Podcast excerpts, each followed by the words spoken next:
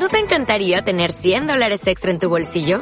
Haz que un experto bilingüe de TurboTax declare tus impuestos para el 31 de marzo y obtén 100 dólares de vuelta al instante.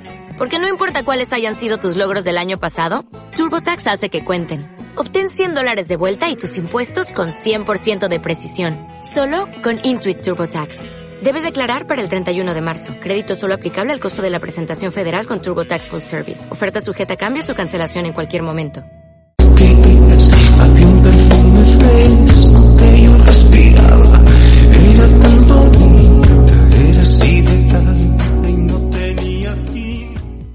La voz más cercana a todo el deporte local.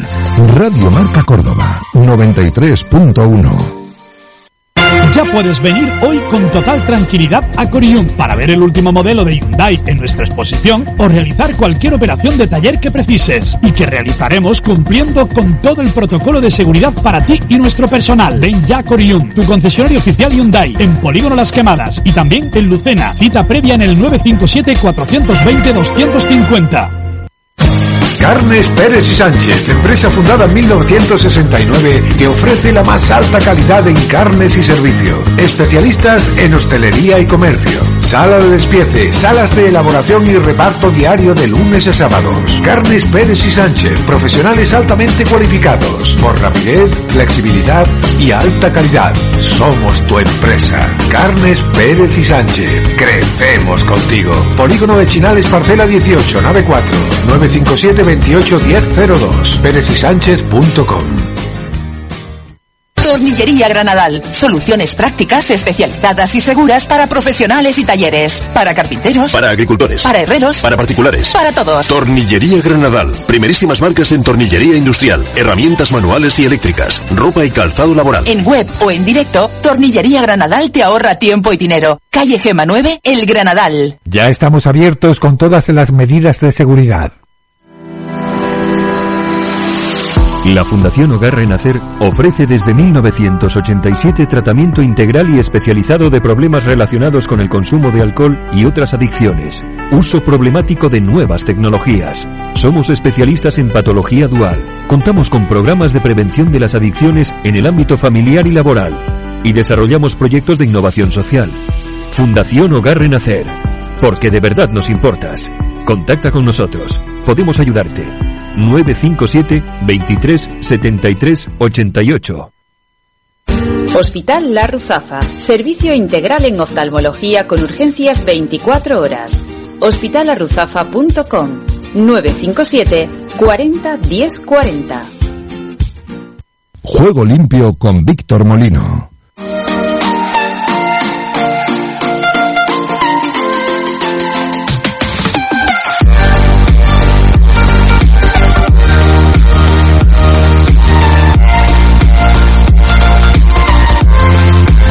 Saludos, ¿qué tal? Muy buenas tardes, bienvenidos a las 7 y 7 minutos de este día 00. Seguramente hoy eh, nos escuchen un poco mejor.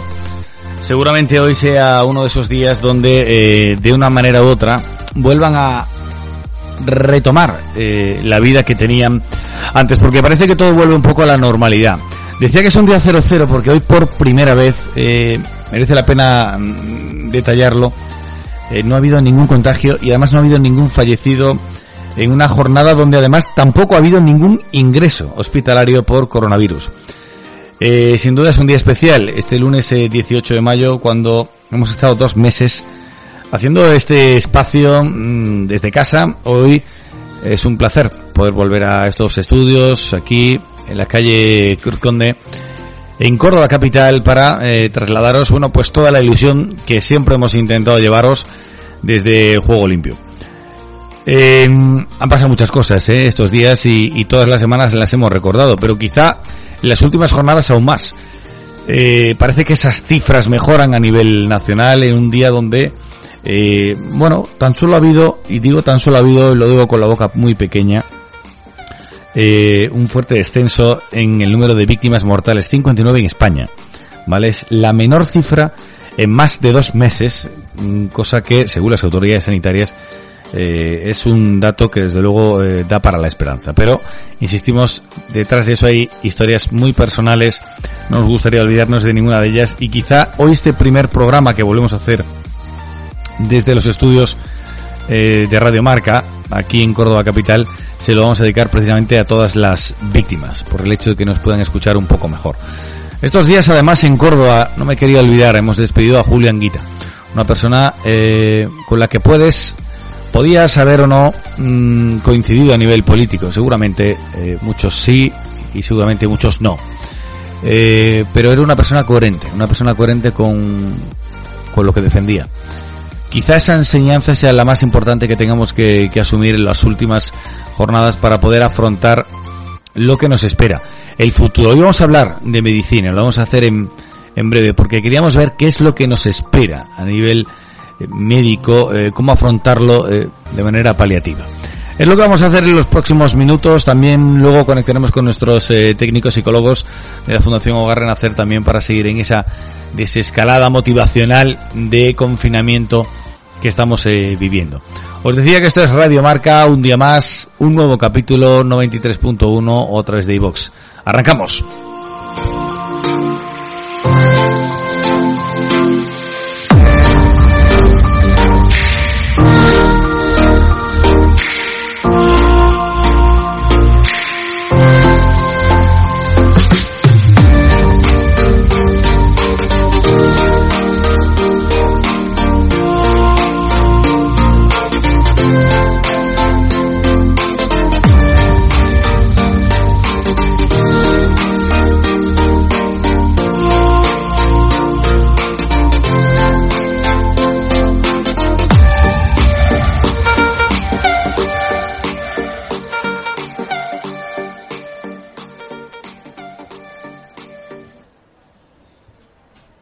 Superamos las 7 y 10 de la tarde y vamos a arrancar con una entrevista que hacía días que queríamos eh, desarrollar porque la queríamos hacer con una persona especializada, bueno, en atención primaria, en este caso en familia también y en psiquiatría. Es el doctor eh, David Martín del Pozo que ya tenemos al otro lado del hilo telefónico. Señor eh, Martín del Pozo, buenas tardes.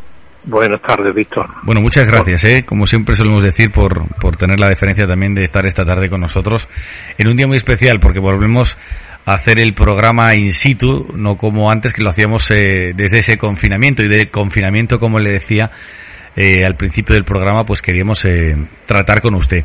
Eh, sé que hemos eh, abordado este tema días atrás, pero de una manera o de otra sí que nos gustaría mmm, ahora que estamos ya mucho más eh, adentrados en un nuevo estilo de vida, aunque todavía no hemos salido hacia esa, o no hemos llegado hacia esa libertad que, que, teníamos, eh, ¿cuáles son los principales consejos que podemos desarrollar eh, desde el punto de vista eh, psiquiátrico, desde el punto de vista médico, y también luego le voy a ir preguntando por esas patologías que pueden ir eh, surgiendo, que han surgido en, en Eh, lo ideal sería poder tener un poco de actividad física, de eh, desarrollar actividades eh, que mantengan la mente ocupada y no vayan sobre todo dirigidas a luchar contra el confinamiento o a centrarse en los aspectos negativos de, de la posible infección cuando uno está en casa relajado, ¿no? Uh -huh. Y, sí.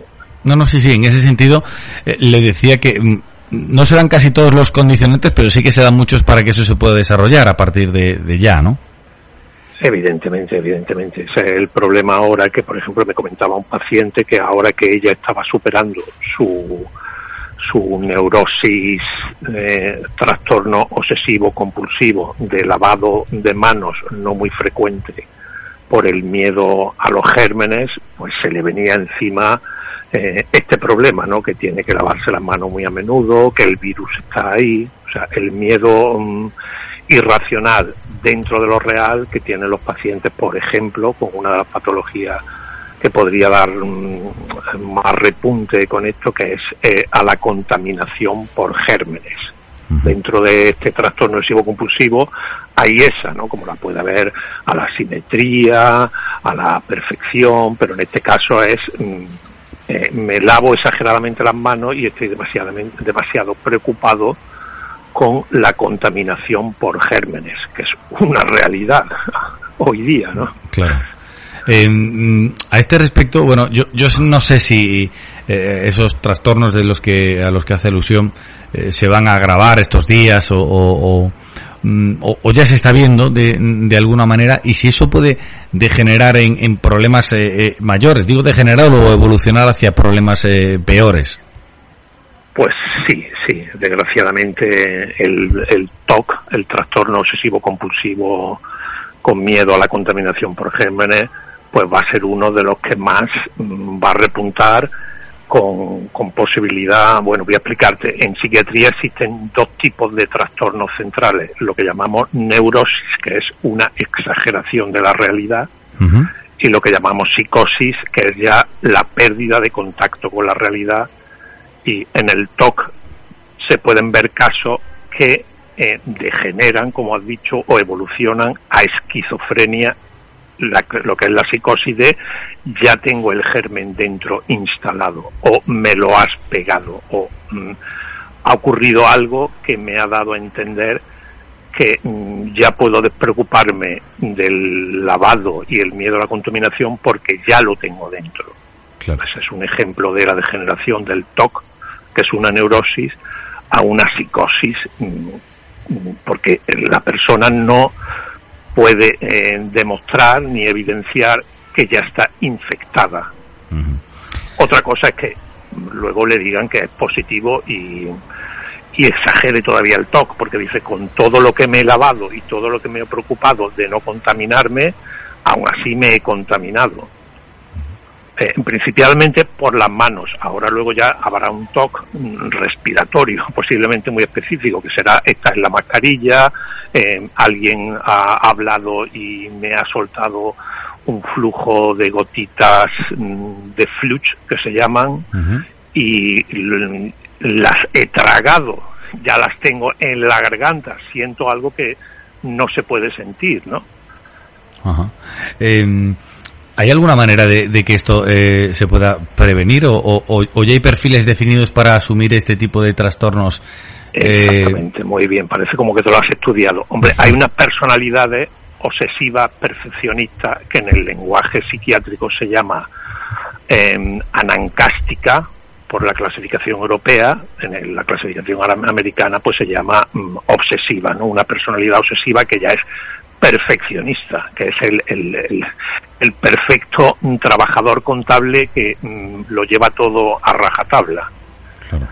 Entonces, en esa persona que la simetría, eh, no dejarse un hueco en los números, repasar, cerrar la puerta, eh, contar y volver a recontar mm, eh, como mecanismo para darse más certeza, eh, controlar el gas, todo lo que supone un miedo a que ocurra algo posible dentro de la realidad, pues claro, se acrecienta mmm, fácilmente con esto, ¿no? Vamos, es como si dijéramos una patología del desarrollo de la sociedad con una limpieza mmm, máxima. Por ponerte un ejemplo, porque yo estoy en ese campo, es en una tribu en el campo, los que viven con suciedad, con animales, con cabras, recogiendo, recolectando eh, bienes de agricultura, lo tienen menos. Ahora, el que vive en una sociedad impoluta, urbana y perfecta, en un pisito y en que cada esquina está sin una mota de polvo, pues mm, es más fácil que se dé. Claro. Eh, doctor, eh, ¿está la sociedad preparada para, para lo que está por, por venir? Eh, la pregunta es eh, eh, con un, un, panorama ciertamente incierto, mm, valga, valga un poco la expresión, ¿no? Porque por un lado estamos a la, a la vista de que vamos a salir de, de, de este confinamiento eh, de manera escalada, pero por otro lado también está la duda de, de, que a lo mejor esa vuelta nos hace retomar una posición eh, de confinamiento ya, ya conocida y, e históricamente eh, ahora ya sí marcada en, en el calendario de, de, cada una de las personas. ¿Realmente socialmente está la gente preparada para, para afrontar esto? Y si no lo está, ¿cómo, cómo hacer para que lo esté? la sociedad como, como grupo, digamos, no técnico, o sea, no los médicos para abordar Efectivamente, el sí, TOC, la consulta, sino pues eh, también existen, mm, digamos que por sociedades también se puede ser más obsesivo y más perfeccionista o mucho más relajado. Evidentemente los mediterráneos somos más relajados que los norteeuropeos. Te voy a poner otro ejemplo. Cuando yo he trabajado y he ido a Inglaterra, hace a lo mejor eh, recuerdo un doctor con el que trabajaba, pues detrás de cada vez que chocaba la mano con un paciente se lavaba las manos con cada uno o sea, no esperaba decir, bueno, con dos, ¿no? sino decir, este que no me contagie y luego yo me lavo por si le contagio al próximo que me la va a dar y si no, igualmente me la lavo porque el otro. O sea, hay sociedades y en, y en Australia en el 2007 recuerdo que mi, mi jefe me dijo, perdona que no te choque las manos porque tengo un catarro. Pero esa persona, yo te puedo garantizar que no tenía un catarro. No tenía síntomas, ni estaba congestionado, ni con voz tomada, ni estornudaba, sino simplemente era eh, que yo no quiero exponerme. Y los espacios personales en los norteeuropeos y en algunos tipos de anglosajones, eh, el espacio vital que nos separa una persona cuando estamos, digamos, enfrente un grupo de pie, son mayores que entre los eh, mediterráneos. Y menores son aún todavía, por ejemplo, en sociedades menos desarrolladas, como podría ser la africana, los musulmanes, pues están mucho más cerca, tienen más contacto, más posibilidad. Ese es un ejemplo. Otro ejemplo es que yo en siete años en Inglaterra, pues no cogí ninguna gripe y cuando volví en España, pues las cogía y antes de irme las cogía, ¿no? Porque eh, no estamos, o sea, e, esa parte, no sé, tiene su parte buena y su parte mala, claro. Pero claro, ahora mismo ya la ciencia nos está diciendo que nos comportemos mm, preventivamente, obsesivamente, de distancia, de contacto físico personal, manos y pues claro que no estamos tan ahora nos está preparando la realidad. Eh, doctor, eh, sé que es una pregunta un tanto genérica a lo mejor, pero ¿es, eh, ¿es bueno vivir con, con miedo? Bueno, como todo, yo ahí que soy un poco, te puedo dar, digamos, la parte antipsiquiátrica, ¿verdad? El que tenga fobia a las serpientes, pues por ejemplo, no hará todo lo posible por no morir por un, por una picadura de serpiente. Y el cambio el que no la tenga pues se está arriesgando más porque a lo mejor quiere tocarla no lo mismo con otros trastornos tipo agorafobia. Creo que fue en una ciudad alemana que murieron aplastadas dos chicas españolas, más muchos alemanes, porque hubo una muchedumbre tipo estampida, como ocurre también en, las peregrinaciones a la Meca, ¿no? Pues el que tenga esa agorafobia de estar en lugares públicos muy concurridos con mucha gente, pues se salvará. Como el que tiene fobia de subirse a un avión, pues evidentemente no morirá por accidente de avión si no se sube, pero claro, esa fobia en principio son patológicas. Ahora nos está diciendo la ciencia que sea, tenga usted un poquito más de TOC y sea más obsesivo con sus posibles contaminaciones, o sea, tenga mucho más miedo. Sí, que eh, de alguna manera eh, eh, lo, aquí lo interesante es saber medir esa profilaxis y tenerla en cuenta y ser metodológico, ¿no? Tampoco hay que ser a lo mejor una persona así obsesionada, pero sí sobre todo muy metódica, ¿no? A la hora a lo mejor de, de tratar y, de, empezar a vivir de, de una manera. ya por último le decía, sí que hay muchas, hay muchos pacientes que durante estos meses, estos 60 días, al menos eh, han dejado de, ir al médico por muchas patologías, por múltiples patologías. Eh, nos queda prácticamente un, minuto, pero sí que me gustaría saber si, si esos pacientes se pueden recuperar o hay ya patologías que han degenerado demasiado en este tiempo. Esto te refiere a las patologías que ellos estén sufriendo. Bueno, más que patología, nosotros llamamos, hay un motivo de consulta a atención primaria. Ajá. Que el 75% de los motivos de consulta a atención primaria son autolimitados si todos los médicos le dijéramos vuelva usted en siete días y sigue con ese problema, o sea, lo que es un dolor articular, un catarro, pues mm, se puede poner de relieve que como estamos en una sociedad de fácil accesibilidad a atención primaria, pues se iba mucho, lo que nosotros llamábamos los hiperfrecuentadores, en cuanto tienen un síntoma o una molestia o se sienten inseguros con, con su patología crónica, acuden al médico. Y ahora pues esto lo que sí que puede comprobar es como ha ocurrido a lo mejor con los partidos de la selección española, que las urgencias estaban vacías, ¿no? Pues estaba, es como decir, de verdad estaba, era tan urgente o estaba tan mal, si ahora no vienen y si no hubiera habido partido de la selección española, esto estaría mm, bastante lleno, pues bueno, tiene, como todo en esta vida, tiene su inconveniente y su ventaja.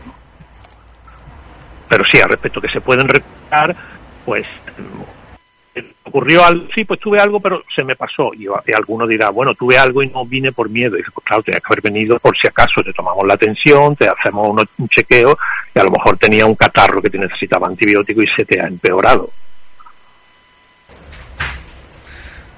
Pues doctor eh, Martín del Pozo, le agradezco mucho que haya estado con nosotros esta tarde aquí en, Radio Marca. Eh, tenemos, teníamos poco tiempo, pero eh, nos hemos ceñido directamente a él para, para poder así continuar con el espacio. Ha sido un placer tenerle con nosotros esta tarde. Un fuerte abrazo. Un fuerte abrazo, Víctor. Estupendo. Muchas gracias. Muchas gracias. La Fundación Hogar Renacer ofrece desde 1987 tratamiento integral y especializado de problemas relacionados con el consumo de alcohol y otras adicciones. Uso problemático de nuevas tecnologías. Somos especialistas en patología dual. Contamos con programas de prevención de las adicciones en el ámbito familiar y laboral. Y desarrollamos proyectos de innovación social. Fundación Hogar Renacer. Porque de verdad nos importas. Contacta con nosotros. Podemos ayudarte. 957 23 73 88. Hospital La Ruzafa. Servicio integral en oftalmología con urgencias 24 horas. Hospitalarruzafa.com 957 40 10 40. Juego limpio con Víctor Molino.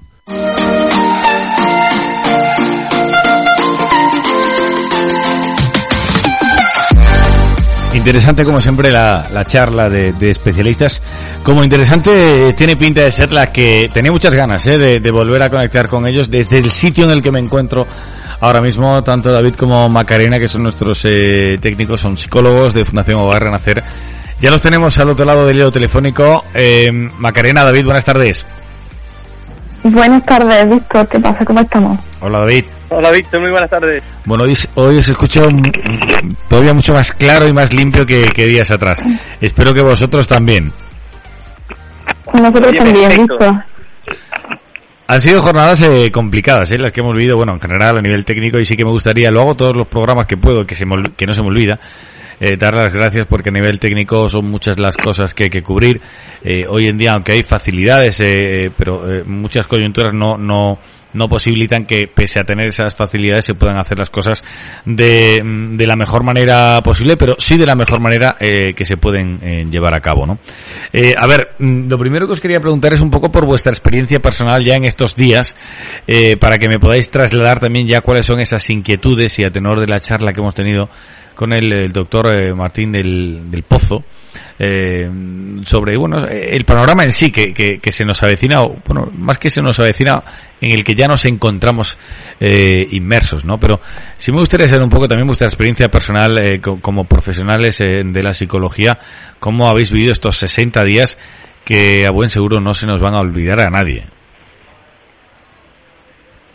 Víctor, pues yo, si me permite que comience, eh, la verdad es que, bueno, estos días eh, han sido, bueno, un poquito más de, lo mismo. La, la entrada en la fase 1 supuso un gran cambio, algo que estábamos deseando. Y, y como es lógico, bueno, esto repercute en el estado de ánimo, repercute en la motivación, repercute en la imagen que tenemos de nosotros mismos. Y, bueno, yo he sido una de esas personas en las que, que, se han visto, bueno, pues eh, por el trabajo colectivo, en, en la fase 1, me he visto ya eh, de lleno en la fase 1 y bueno, como todo aquí en Córdoba y disfrutando mucho de ello. Víctor, eh, si, si me permiten un apunte nada más, bueno, pues deseando ver que cuando, cuando abren los, los gimnasios. sé que sois deportistas eh, ambos eh, y, y, el deporte en casa no es no es del todo mm, tan agradecido como uno esperaba, ¿no? Es es agradecido, pero a veces se hace demasiado monótono, ¿no? Quizá, ¿no? Claro, Víctor, el deporte también cumple una función social. Entonces, eh, eh, el acudir a los centros deportivos, el, el hecho de, de, salir, eh,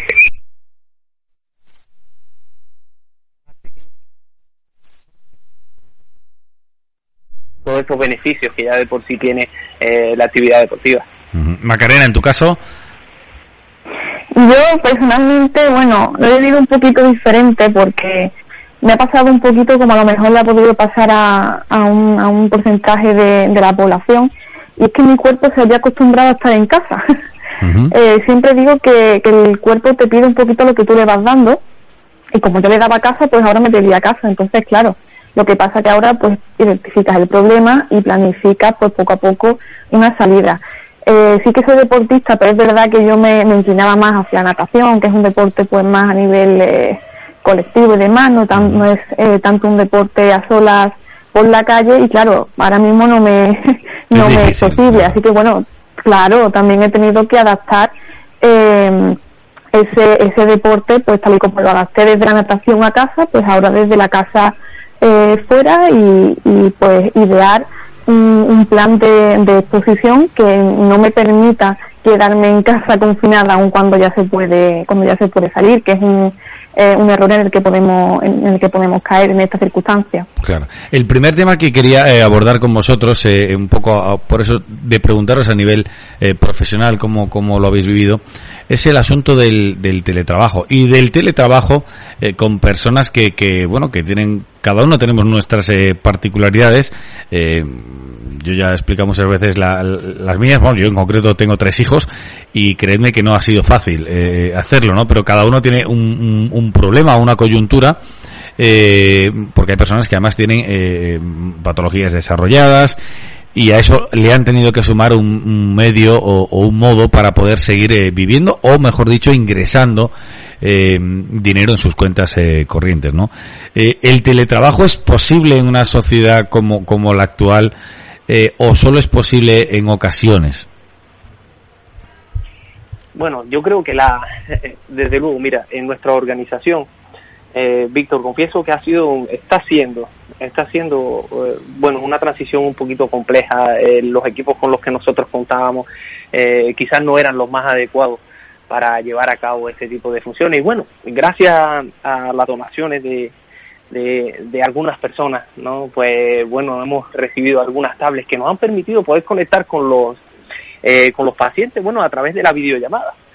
Eh, y bueno, ni, ni que decir tiene que eso, bueno, con los equipos que contábamos anteriormente, pues era algo impensable. También estamos realizando ahora la transición y una adaptación estructural a, a, a lo que sería un nuevo sistema operativo con una nueva maquinaria y demás que, que bueno, pues nos va a permitir eh, entrar de lleno en lo que sería esta, esta nueva etapa, esta nueva eh, normalidad.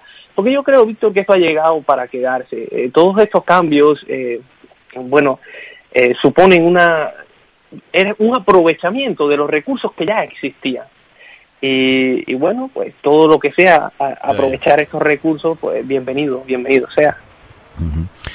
Macarena Yo creo, sí, yo creo, Víctor, que, que bueno, que sí que estamos preparados. Bueno, lo que ocurre es que necesitamos eh, un periodo de transición, ¿no? En el que eh, adquiramos nuevas habilidades, porque es verdad que nos hemos encontrado con personas que no, incluso yo misma no estaba familiarizada, ¿no? Con algunas nuevas eh, tecnologías y bueno, es cuestión de eh, podernos amoldar a estos cambios que ahora se nos se nos exige y creo que creo que claro eh, es posible lo que pasa que habrá personas que que se encuentren con, con una coyuntura diferente como tú mencionabas anteriormente con, con personas por ejemplo que conviven con niños con familias y que ahora pues a lo mejor tienen que planificar reuniones eh, en, en las que a lo mejor tengan que, que prever un ruido de fondo tengan que planificarlo previamente y, y claro especialmente se hace se hace difícil no Claro. en este sentido Hombre, eh, fácil no es, ¿no? Desde luego, pero eh, yo no sé si coincidís conmigo en que mm, ha habido una eh, gran aceptación, una gran sensibilidad social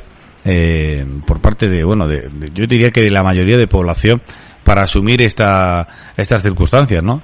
Y, y de alguna manera, eh, no sé si eso también puede ayudar en un, en un futuro a, a- a ser conscientes de, de lo que nos puede ocurrir en, en las peores circunstancias, o bueno, o quizá no en las peores, pero sí en circunstancias muy adversas. Ujú. David. Sí, Víctor, la verdad es que, bueno, no sé, David, si vas a comentar tú algo. Sí, sí. Da igual. sí. No, no, que, que tiene que tiene toda la razón, eh, Víctor. Bueno, esa capacidad de resiliencia que estamos demostrando el conjunto de la sociedad en su amplia mayoría, pues está siendo pues pues un valor añadido a, a, las cosas que, que, bueno, tanto buenas como malas en este caso sumaría en el bando de las buenas nos está dejando esta crisis del coronavirus. Y yo creo que, de, y lo remarco, eh, lo he estado remarcando a lo largo de todos estos programas atrás, que, que es de destacar la, la resiliencia que está, que está mostrando eh, un pueblo como este ante las medidas tan duras bajo las que estamos sometidos y el cambio tan radical que ha supuesto para, para el grueso de la población en las medidas que se están adoptando pues para evitar eh, el colapso del sistema sanitario y los contagios y todas esas muertes que, que bueno, que, que se están evitando, ¿eh? que se están evitando. Macarena, sí, perdona. La, la verdad es que sí, yo también lo veo, lo veo como tú. Normalmente vamos un poco por la vida con una conciencia un poquito más individual, ¿no? Más egoísta en este sentido, pero que se nota que cuando las dificultades surgen, pues unimos fuerzas y, y se ha visto esa conciencia más colectiva, ¿no? No tan, no tan individual, más el sentimiento de pertenencia a una, a una sociedad y a un mundo que, pues, por partes iguales nos pertenece a, a todos. A nivel de claves hemos estado tratando programas atrás eh, gracias eh, a vosotros. Bueno, hoy también lo hemos hecho, ¿no? Hablando con, con el psiquiatra, también médico de, familia, el doctor eh, Martín del Pozo. Bueno, algunas claves o pautas de, de comportamiento y entiendo que con problemas eh, o con personas con problemas es eh, más difícil, ¿no? El poder eh, ayudar o, o, poder asumir esas, esas claves, ¿no? Pero quizá insistir un poco en, en, la medida de las posibilidades en, en, cuáles son las pautas que tenemos que desarrollar hasta que tengamos una vida, una vida normal, porque no sé si se, seáis consciente de que todavía mm, va, va a costar un poco, al menos es la, la sensación que yo tengo, ¿no? De, de, que volver a la vida normal no va a ser del todo eh, tan repentino, pese a que muchos incluso se lo tomen esto con, con otro talante, ¿no? Pues, pues sí, verá, Víctor, yo hay algunas cosas en las que coincido con el, con el doctor, eh, bueno, Martito en Pozo. Eh, sí que es cierto que, que esta crisis, bueno, pues puede tener, puede tener una repercusión especial en toda aquella eh, población. Bueno, todo el mundo se, se ha visto, se está viendo de una manera u otra, eh, digamos, afectado por esta situación. Pero bueno, la vulnerabilidad que se encuentra en aquellas personas que tienen o que ya tenían o, digamos que presentan un potencial para desarrollar una enfermedad de, de tipo pues, mental, no psiquiátrico, eh, pues es mucho mayor. ¿no? Y, pero bueno, recordemos en palabras del, eh, de, de, nuestro psiquiatra, eh, el doctor Carlos Morillo, pues eh, el 25% de la población tiene, ha tenido o tendrá una enfermedad mental. Eso quiere decir uno de cada cuatro personas. Estas personas son grupos de riesgo. Grupos de riesgo eh, pero dentro de todos los grupos siempre hay, digamos que porcentajes que se suelen ver más o menos afectados. La población con la que nosotros solemos actuar, que solemos trabajar en grupos de adicciones, generalmente no solamente presenta una adicción, sino que viene acompañado de algún otro tipo de patología de tipo psiquiátrico y es lo que nosotros denominamos eh, patología dual. Estas personas, eh, lo están pasando mal y después y durante este desconfinamiento lo van a seguir pasando eh, francamente mal por toda esta situación. Sin ir más lejos, eh, pongámonos en la situación de una persona con una adicción, ¿no? Esta persona, eh, supongamos que tiene una adicción a una droga ilegal. Esta droga ilegal, eh, pues tenía unas vías por las cuales el, eh, el individuo accedía a ese consumo. Una vez que eh, se, de, se, decreta el confinamiento de toda la población, se cortan estas vías, aunque es verdad que, digamos que los camellos, ¿no? Por ponerle un nombre, uh -huh. eh, siempre encuentran el camino pues, para llegar a sus clientes, cada vez se hace más complicado. Y esta complicación a veces repercute en el precio, repercute en la calidad del producto. Hay una serie de cuestiones que obligan al individuo a pasar eh, el temido síndrome de abstinencia en casa, a digamos que mostrar esa vulnerabilidad que siente y que probablemente estuviera manteniendo oculta, ¿no?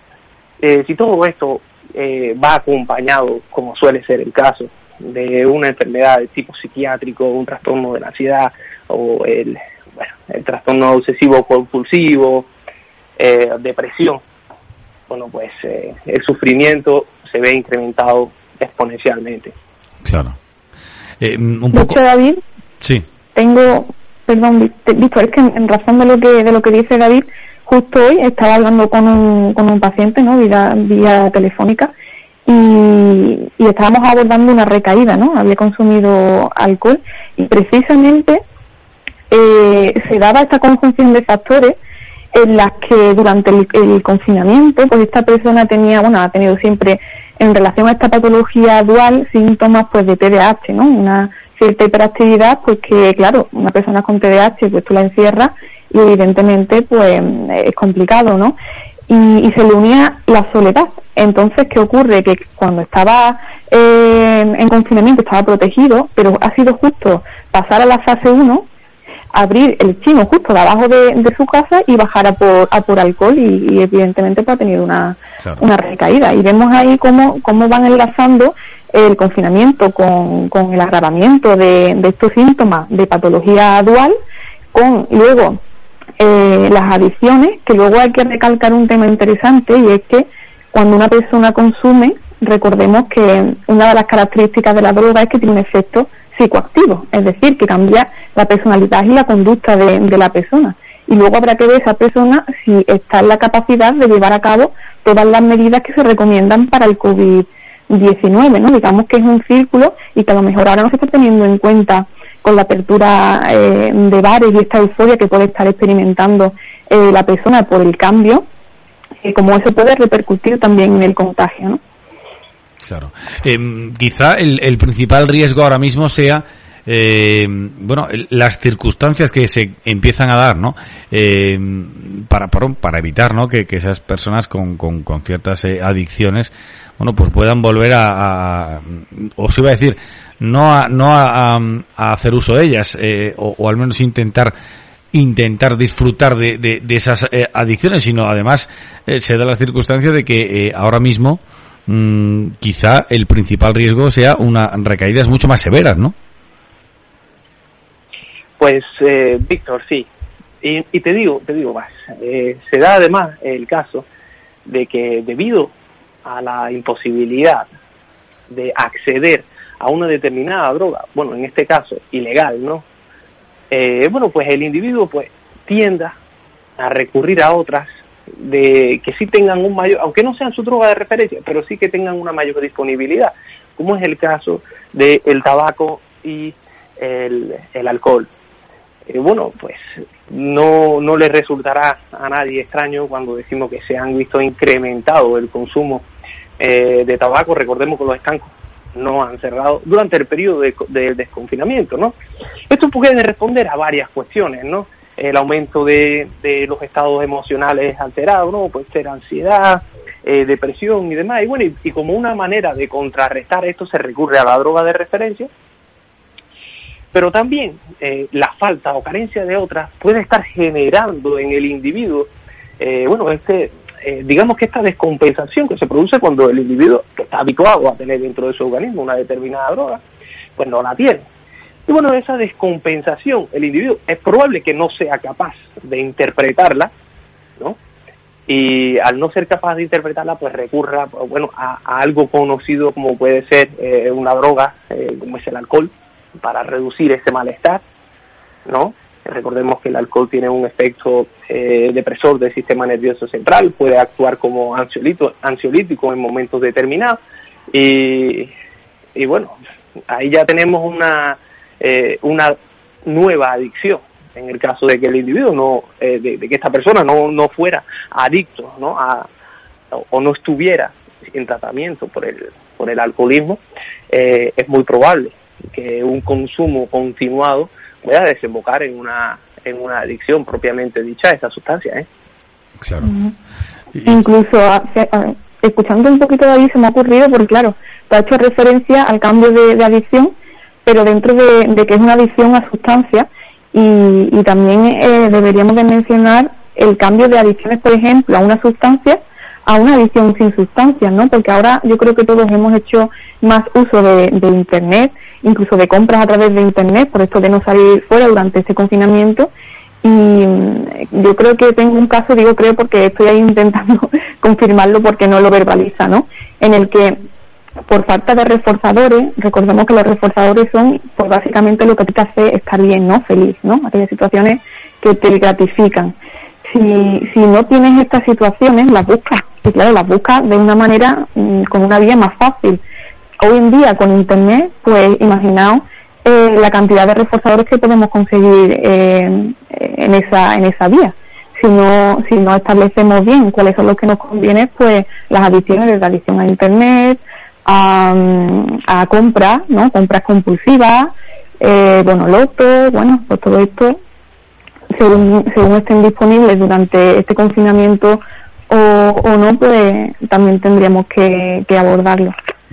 Vosotros eh, prevéis eh, lo digo porque ya, ya hay datos que, que empiezan a reflejar que, que están subiendo patologías eh, como consecuencia de, digo patologías eh, eh, psíquicas eh, o psiquiátricas, como consecuencia de, del coronavirus o de, o de las consecuencias que deja en sí el coronavirus. ¿Prevéis un, un incremento y, y no sé si de alguna manera los perfiles eh, que vosotros tratáis ya detectáis eh, mm, al menos sintomatologías de que pueda haber problemas mayores? Totalmente, Víctor, totalmente. Eh, bueno, una situación crítica como puede ser, eh, bueno, una guerra, como pueden ser eh, el, las crisis, la última crisis económica, desbordó, desbordó el, eh, el sistema de, de asistencia eh, psicológica, ¿vale? Bueno, aquellas personas, aquellas personas que, bueno, cuando tenían, eh, si tienen problemas económicos, suelen recurrir a, a, al sistema sanitario de, de salud pública. Claro. ¿no? Pero los datos están ahí y los datos eh, han sido apabullantes en cuanto a, a las patologías que nosotros solemos atender. Te puedo decir, Víctor, que el teléfono se está literalmente cayendo en la Fundación Hogar Renacer, eh, demandando una asistencia que desgraciadamente todavía no somos eh, capaces de ofrecer eh, no porque no estemos preparados, no porque no tengamos la infraestructura adecuada, sino porque eh, todavía, todavía eh, no es el momento, no ha sido aprobado todavía por la, eh, bueno, por la Junta de Andalucía. En este caso, no sé si el gobierno es el que tiene que dar directamente a través del BOE el permiso para que lo, los centros de tratamiento pues puedan abrir su, sus puertas pero eh, ese es el caso, Víctor. La Pues realidad es que eh, este tipo de situaciones nos afectan y, y las afrontamos, eh, intentamos afrontarlas con los recursos que tenemos. Cuando estos recursos se ven desbordados, estamos en la obligación casi de acudir a, a- a algún profesional de la atención de la salud mental que nos puedan atender. Pues fijaos que me quiero ir a datos de, de hoy mismo, bueno, no solo de hoy mismo, sino de esta misma tarde, eh, porque a estos inconvenientes se le eh, agravan otros, ¿no? Que yo creo que, mm, que estaría bien por lo menos eh, tener en previsión o estar prevenidos, ¿no? Y es que el 44% de los pacientes eh, hospitalizados por coronavirus padece un síntoma psiquiátrico y el 26% de los mismos, o lo que es lo mismo, prácticamente tres personas casi de, cada diez, padece ansiedad. Estos datos, mm, insisto, mm, reflejan que mm, cuatro de cada diez personas de, todos los pacientes que se han hospitalizado en España por coronavirus, mm, la enfermedad que provoca el nuevo eh, coronavirus de alguna manera dice que padece algún síntoma psiquiátrico, ¿vale? En concreto el 12,2% eh, mm, va a padecer un trastorno por estrés postraumático y como decía un 27% eh, ansiedad o depresión. Este dato, insisto, es un dato desprendido de la última actualización del informe científico técnico sobre el coronavirus que ha emitido esta misma tarde, digo esta misma tarde porque es información de hace prácticamente minutos, el Ministerio de Sanidad. Ahí se evalúan muchos eh, informes, eh, se habla también sobre, de alguna manera, eh, pacientes eh, psiquiátricos y controles realizados también fuera de, nuestro país con los que se ha eh, sondeado todo esto. Pero son datos insisto, que, que deducen un comportamiento eh, futuro, eh, desde luego, al menos desde el sector sanitario y psicológico, psiquiátrico, psicológico, eh, un comportamiento mm, al alza en el sentido de que va, mm, va vais a tener que, esmeraros en, en tratar nuevas patologías. Eh, Víctor, allí, bueno, sería interesante mm, diferenciar entre signos, síntomas, ¿no? Síndrome y, trastorno, porque has hablado de, síntomas y trastorno y quiero aclarar que no es lo mismo, ¿vale? eh, podemos tener síntomas que, que en sí mismos, pues por ejemplo, a ver si lo clarifico, dentro de la ansiedad, por ejemplo, tú puedes tener preocupaciones, ¿no? De cara hacia el futuro, pues eso puede ser un síntoma de ansiedad, ¿no? Pero si tú unes un conjunto de síntomas, como por ejemplo esas preocupaciones de cara al futuro y a lo mejor eh, síntomas fisiológicos como la taquicardia y la respiración, y lo encuadras, que esto eh, es, un, es un dato importante, lo encuadras dentro de una afectación para las áreas importantes de la persona, tipo a lo mejor una afectación económica, porque a lo mejor la persona con ansiedad no puede ir eh, a trabajar porque se, lo, se le impide precisamente estos síntomas, problemas a nivel familiar, ¿no? Porque a lo mejor está más irritable, ¿no?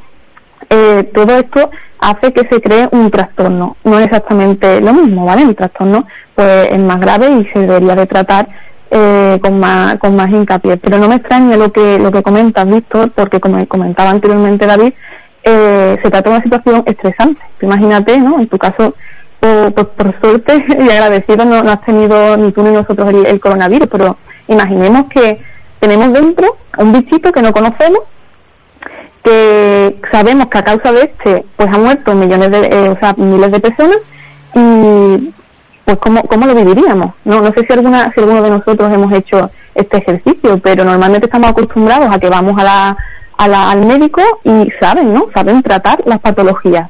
Pero nos encontramos con esto que, ocasiona una gran incertidumbre ¿no? y un miedo. Y evidentemente esto pues mentalmente no suele quedar no suele quedar así, ¿no? Eh, es normal que genere ciertas patologías, por lo tanto sí, vamos a tener que, enfrentarnos con, estas nuevas situaciones. ¿Vosotros creéis que es bueno plantearse, eh, a ver, eh, a ver cómo lo digo, para que no suene raro, eh, posibles escenarios, eh, un poco a, tenor de, lo que matizas, Macarena, de momento no hemos tenido, que sepamos, ¿no? Bueno, que sepamos, no, no lo hemos tenido al menos a día de hoy.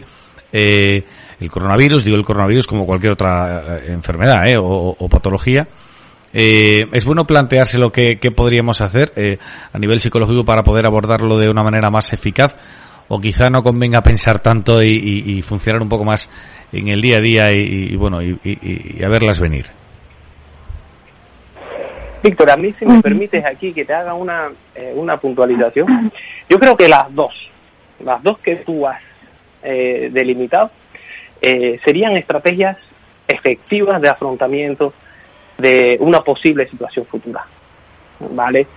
Es lógico que el vivir el día a día tiene un aspecto positivo, nos conecta al momento presente y hace que seamos muchísimo más respondientes a la situación en la que estamos desembocando desarrollando, ¿vale?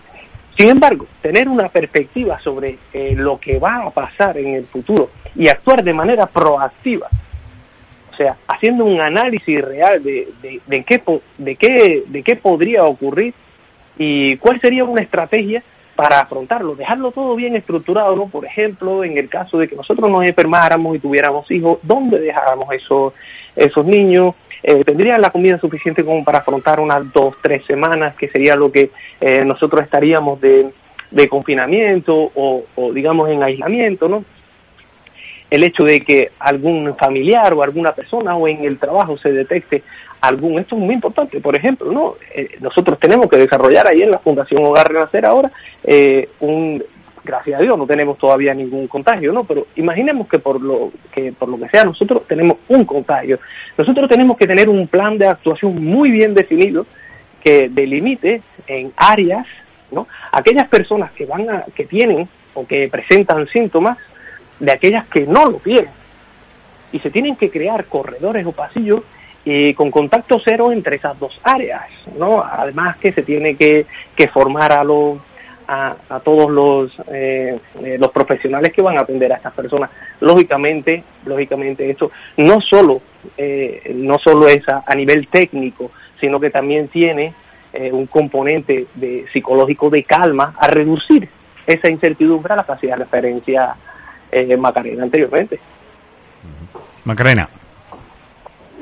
Sí, eh, totalmente de acuerdo con, con David. Lo que pasa, claro, es importante que una vez que hagamos esta planificación, ¿no? Como comenta David, en el caso, por ejemplo, de enfermar, ¿no? La comida de los hijos y demás, una vez que planifiquemos, mm, nosotros siempre animamos a escribirlo, a escribirlo en, en, papel, ¿no? Entonces es importante que lo dejemos el papel aparte. Quiere decir que una vez que ya hemos decidido cómo eh, actuaríamos de cara a un posible problema de, de este calibre, pues no estemos todo el día rumiando, ¿no? Que, bueno, dándole vueltas al coco en cuanto a esta situación porque ahí sí que podemos pues desarrollar síntomas como decíamos anteriormente de ansiedad no y precisamente este ejercicio que comenta David de planificación futura es para reducirla entonces una vez que eh, se planifique de cara al futuro todo esto luego es importante centrarnos en el presente con las pautas que siempre hemos estado mencionando desde que comenzó el confinamiento que es lo que más o menos creo que David quería decir, ¿no? Como las, dos las dos características que mencionabas tú, Víctor, anteriormente, funcionaban de cara, de cara a, a trabajar esta patología. Bueno, pues nos queda poco tiempo, pero sí que me gustaría haceros o trasladaros una última eh, inquietud que va un poco también en función a los planes que podemos ir haciendo. Eh, psicológicamente es bueno eh, programar demasiadas cosas, un poco a raíz de lo que os preguntaba, eh, quiero decir, efectos de ocio. Yo no sé si os mm, dais cuenta o, percibís que la gente está eh, como necesitada un poco de, ese ocio, de esa libertad que ahora mismo, de la que ahora mismo no se goza. ¿Qué planes creéis que son buenos para hacer? Lo digo por no generar muchas expectativas, o quizás sí. ¿Qué creéis que es mejor? Bueno, si me pregunta eh, a un nivel económico si, si sería correcto planificar las vacaciones de, de, bueno, de este verano o a, a dos, tres meses vista, pues bueno, pues te diría que no, no solo, eh, no solo es algo eh, positivo para, para uno, ¿no? Eh, pues bueno, pues puede mantener eh, un cierto grado esta motivación. Y es verdad que no se alarga demasiado en el tiempo, siempre y cuando esto no comprometa mucho la economía de, de, las personas, pues, eh, pues ¿por qué no? No obstante, Víctor, el día a día, eh, llevar a rajatabla una planificación puede suponer eh, un incremento muy, pero, eh, pero enorme de los niveles de ansiedad que experimenta el individuo. Estaríamos hablando de un trastorno obsesivo compulsivo. ¿Vale? Recordemos que el trastorno obsesivo compulsivo tiene dos componentes. Por un lado, va a tener las obsesiones, todos esos pensamientos que va a tener eh, eh, digamos que la persona asociada a esta planificación, imagínate, ¿no? El hecho de decir, si no consigo hacer una hora y media de deporte al día, voy a ser un fracasado, mañana, eh, si no hago mis cinco o seis comidas al día, si no salgo a aplaudir a las ocho, si no veo el programa que va a salir en tal televisión sobre eso. Entonces, si todo eso, digamos, pensamientos, los organizamos en un sistema de creencias que, que bueno, que puede jugar en nuestro favor, en, en, nuestra contra, eh, limitándonos eh, nuestra conducta, pues Víctor, aquí entonces eh, pues la respuesta es no, hay que incluir flexibilidad en el día a día, está bien que planifiquemos, está bien que tengamos un horario porque esto nos lo va a agradecer nuestro cerebro, nuestro cerebro, eh, recordemos que es una máquina que conduce, que con, consume muchísima energía y todo lo que sea, quitarle trabajo, ¿sabes? De pensar y de crear, eh, nos lo va a agradecer. Pero si es una tabla rígida que no admite ningún tipo de, de modificación va a tener eh, una repercusión directa en los niveles de ansiedad y nerviosismo o preocupación de la persona que, que lo lleva a cabo. Macarena, contigo cerramos. Totalmente de acuerdo con, con David. Podría explicarlo de manera diferente, pero no, no añadiría nada más. Eh, estamos de acuerdo y hemos hablado varias veces de la frustración en este programa.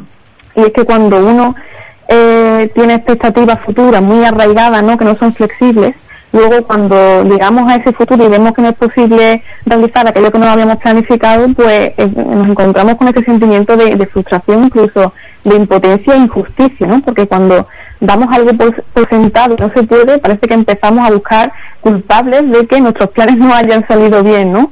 cuando realmente nadie se nos, nadie eh, nos informó de que esto, de que estos planes pues fueran posibles. Entonces, yo, eh, bueno, totalmente he acertado lo que dice David y ahora mismo conviene eh, centrarnos en el presente, pero bueno, evidentemente no, no olvidaría la, la esperanza y bueno, cierta ilusión porque eh, esto cambie y podamos hacer las cosas diferentes, pero no planificar de manera rígida, sino como bien ha comentado él antes, de manera un poco más eh, flexible de cara al futuro. Pues nos vamos a quedar con esos eh, consejos y quizá con ellos arranquemos la, la próxima semana un programa que, que, desde luego le vamos a dedicar, bueno, pues más tiempo también a, a lo que ya de por sí hacíamos en el inicio, a tratar eh, patologías y adicciones que abordáis eh, eminentemente allí en la Fundación Hogar Renacer. Gracias David, gracias Macarena, un saludo. A vosotros, un saludo. Vamos a llegar a las eh, prácticamente a las eh, 8 de la tarde, no queda todavía un minuto. Me gustaría despedirme hoy eh, insisto, haciendo alusión a, lo que referimos al principio, dedicando este programa sobre todo a las víctimas, eh, a personas que han podido, eh, no han podido despedir bien a, familiares y que han sufrido de manera directa a otros que, que afortunadamente, bueno, pues han conseguido mantener con vida a, familiares, pero, pero que han sufrido bastante en estos días. No se nos debe olvidar el, el sufrimiento, ni mucho menos. No hay que vivir angustiados, pero eh, quizá también sea bueno recordar de dónde venimos y que cosas que se pueden evitar. Y confiemos en que se evite. Vamos a ser responsables. De aquí una llamada a la responsabilidad de todos los ciudadanos para ser comedidos, para ser mesurados, para tener un respeto. Está bien que podamos disfrutar de las cosas, pero también está bien que lo podamos hacer por siempre y no eh, en momentos puntuales. Vamos a ser un poco inteligentes. Yo creo que vivimos, habéis demostrado todos que, que lo sois. Algunos eh, suelen sacar el pie del tiesto, pero quizá para eso estamos los demás, también las fuerzas de seguridad, para ayudarles a, volver a coger el, el, camino. Así llegamos a las 8 de la tarde. En 7 días volvemos a estar por aquí, en el 93.1 en Juego Limpio. Ha sido un placer ¿eh? compartir esta hora de radio gracias a la dirección de la cadena. Mucha salud para todos. Procurar ser felices. Adiós.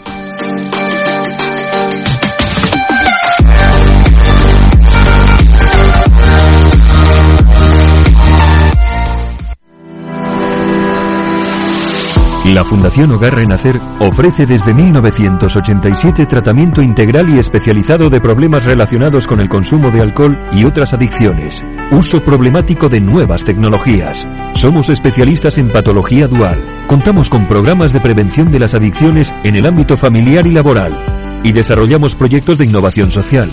Fundación Hogar Renacer. Porque de verdad nos importas. Contacta con nosotros. Podemos ayudarte. 957 23 73 88. Hospital La Ruzafa. Servicio integral en oftalmología con urgencias 24 horas. Hospitalarruzafa.com 957 40 10 40. La voz más cercana a todo el deporte local. Radio Marca Córdoba 93.1.